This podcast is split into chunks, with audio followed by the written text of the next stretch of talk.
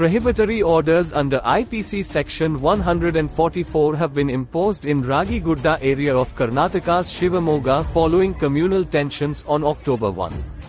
The clashes broke out after a group of people started pelting stones at a religious procession.